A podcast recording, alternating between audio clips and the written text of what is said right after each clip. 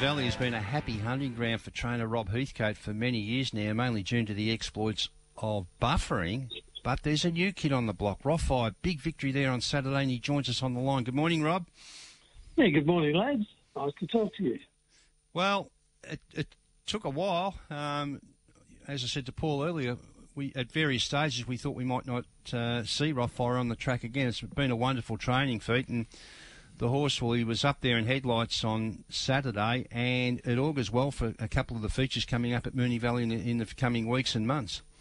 Yeah, it does, Jared. And an enormous sense of self satisfaction I got out of that win on Saturday. But we already saw the uh, the reward for our patience through through the Queensland Winter Carnival. I mean, his runs in the victory, the Doomben 10,000, the um, the Kingsford Smith, and then the the brave third in the Stradbroke. That showed me that indeed the horse was back. He could withstand a, pretty much a full race preparation. So I had him pretty well going into that race on, on Saturday, and he duly got the job done. And it was just great to see a couple of Queenslanders carrying on the good form that Matty uh, Matty Hoysted and Steve O'Dea have already uh, set so far. So it's it's good stuff for us. Rob, last time we had you live on the show, you joined us for breakfast with the stars there the week before the Stradbroke, and we, we asked you about Rothfire, what was different from from previously, and you said, look, he, he's just not as fast as he used to be. He's lost that top end speed, but you started him over a thousand this campaign. It was twelve hundred last time. Is that a a sign that you think he may have got that that turn of foot back to what he had earlier in his career?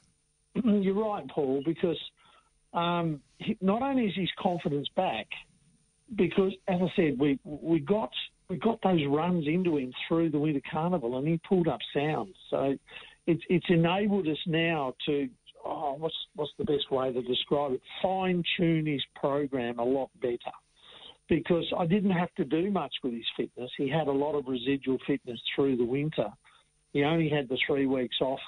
We only gave him a couple of. We only gave him the one trial, and that was behind Zoo Style, where I was really happy with him and uh, gave him a gallop on the on the course proper here at Eagle Farm a week before he left, and that was the Melbourne way of going. He handled that well. He got onto his right Melbourne leg, and yeah, the race just on on Saturday just worked out a treat. Damian Lane, wow, what a ride! You know, he he probably won the start, and then he just did enough work to have to make Zoo Style and Coolangatta work a little bit harder than they ideally would have liked, and then he just stalked them and was too strong at the end. And I think on the line he was probably going better than anything. We know the reasons why he spent so much time on the sidelines, Rob. But would it be fair to say that he's come back? He's obviously come back a different horse, but perhaps a better and stronger horse. Generally, they do, Jared, as they get older. I mean, he's he's still only a relatively lightly raced horse, but I, I kind of like myself and the riders. That our confidence has grown as the horse's confidence has grown, and that's the most important thing. That he's confident to give it hundred percent, and he and he clearly had to do that on Saturday. And as you rightly said, it, it augurs well going into the Moir and, and the Manikato. The fact that he's already a Moonee Valley winner, and I, I really feel that I had him gun barrel fresh on, on Saturday. I had to, you know, a thousand metres, and as you say, Paul, maybe that's the reason why he's got that top end speed back again. But um, yeah, no, three weeks now to the Moir, so Mel's already giving him a swim this morning, and she said he was bucking his brand off coming out of the pool. So we'll have him nice and fresh and ready to go again in three weeks in the big G1. Okay, so you, have made mention there you're going to go back to the Valley for the Moir and your plan was to stay in Victoria. But if you receive any phone calls, and we believe you can now because you found your phone, is there a chance we may see him in Sydney in the middle of October? Well, I suppose so. In fact, there's been a couple of inquiries already, and uh, yeah, why not? I mean, you certainly have to entertain the the, the option of, of getting a start in the Everest. I've had two cracks at it so far, and we haven't lined up yet. But uh, you know, as, as Ben Dorry's article, or Trent, sorry, Trenton Acres' article in this morning's paper, it says that uh, little fish are sweet, but the Moir's worth a million, and the Manikato two million. They're not bad little fish. I know the. Sorry. So, sorry, I know the Everest is an exciting prospect, but bloody Nature Strip and Eduardo, they're hard, they're hard nuts to crack. Those two. Yeah, he's a, a, good bit of stuff, Eduardo, isn't he? Well, as his Nature Strip, as we saw on Saturday. But for those who haven't caught up with the story, tell us what happened with the phone. Uh, I left it in, well, it fell out of my pocket. I was sober.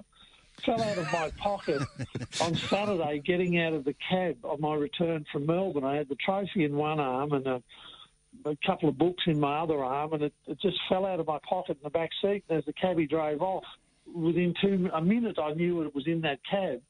So I panicked. I jumped in my car and I drove to the airport. And I walked up and down the taxi line because I couldn't remember whether it was bloody yellow cabs, 13 cabs, prestige. There'd be a lot of them there. It was one of them. So anyway, I uh, went up and down the cab line, and they all said, "No, it wasn't us, wasn't us, was." I said, "Well, can one of you radio? Someone's got it." And anyway, the, I, I spent about five hours on the phone Saturday night and Sunday morning, and I eventually tracked down the actual cabbie, the cab, the, the fare that he dropped me off at Mean Street, and uh, you know I got it back in the afternoon. He he went he went to sleep for seven hours. He knocked off at five a.m. Went to sleep for seven hours. So I panicked all. You don't realise how much your life depends on your phone. God, it's a good lesson for me. I'll tell you. How many how many missed calls did you have? I was only 140. 140. No, they were texts. There were 140 texts and a stack of missed calls. wow. Well, just on the Everest, um, from what we saw on Saturday, there's no reason at all why somebody wouldn't snap that slot up. Can you tell us any official uh, official conversations, or, or, where are we heading with this now?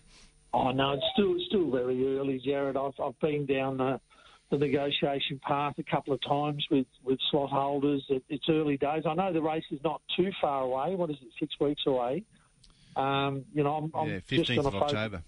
Yeah, I'm just going to focus on the the, the 23rd of September, the, the, the Moir Stakes, and if he comes through that with a, a nice G1 next to his name, I- I'm sure someone will snap him up. But it's still early days. There's always a lot of, and the fact that, and, and this is what's happened in previous um, slot negotiations is, is you know he, he has an issue. He has a soundness issue, but the fact that he's had an arduous winter campaign, four Group One or three Group Ones and a Group Two, and then he's come out victorious against arguably what they thought was Melbourne's quickest horse. And Gadda. And we know Zoo Style. I mean, how incredibly brave he was on Saturday. I mean, he missed the start, worked hard, and gave a strong kick, and we only just got him down. But you know, in the Congo, they're, they're genuine Group Class horses, so no, it augurs well for us anyway.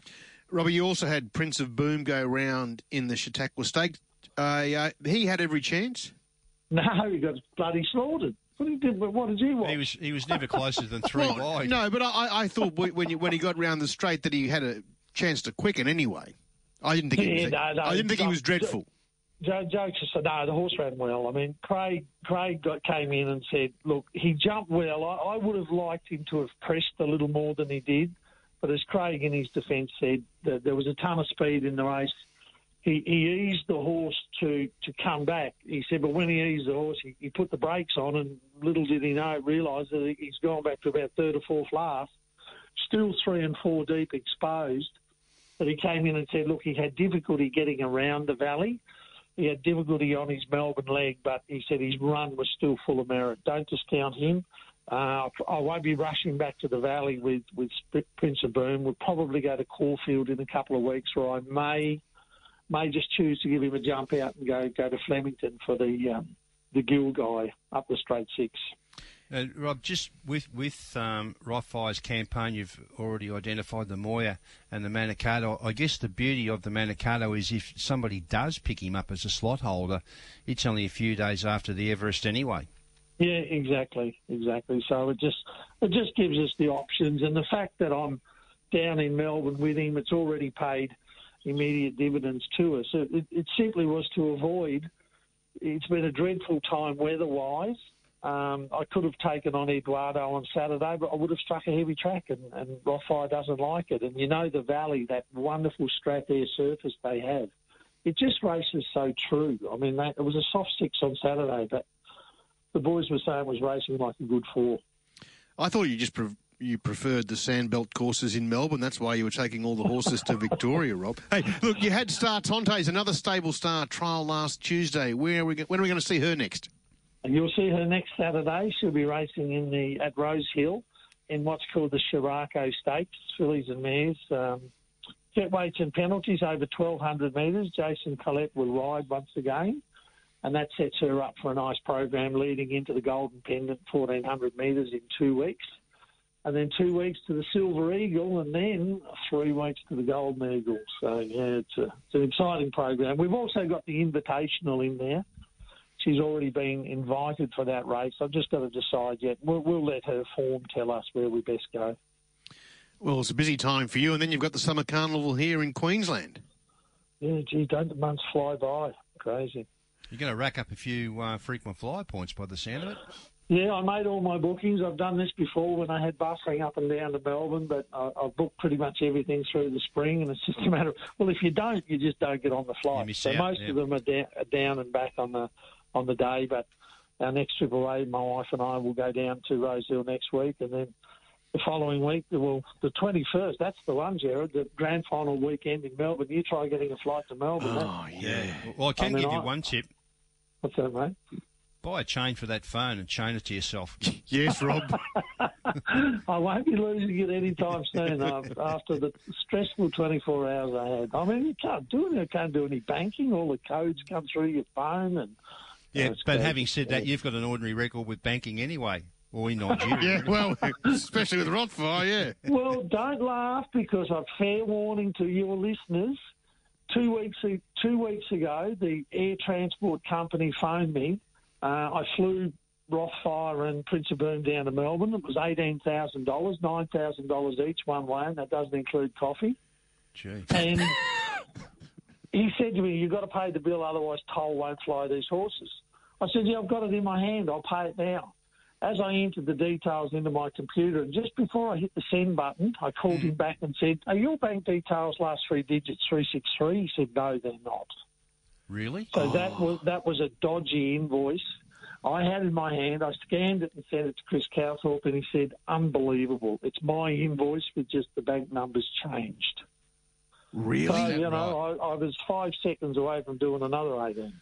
well, uh, I mean, the first story was bad enough, but that's another story in itself.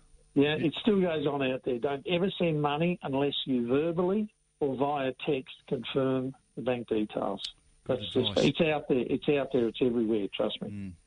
Good on you, Robbie. Thank you so much for your time this morning. Uh, this is a great story with Rothfire. It keeps going, and hopefully it's not done and dusted yet. Hopefully, Group 1 success at the Valley in the Moir Stakes in a couple of weeks' time. And good luck with the rest of the stable, in particular Star Tontes. Thanks, Rob. Good on you, lads. Always a pleasure.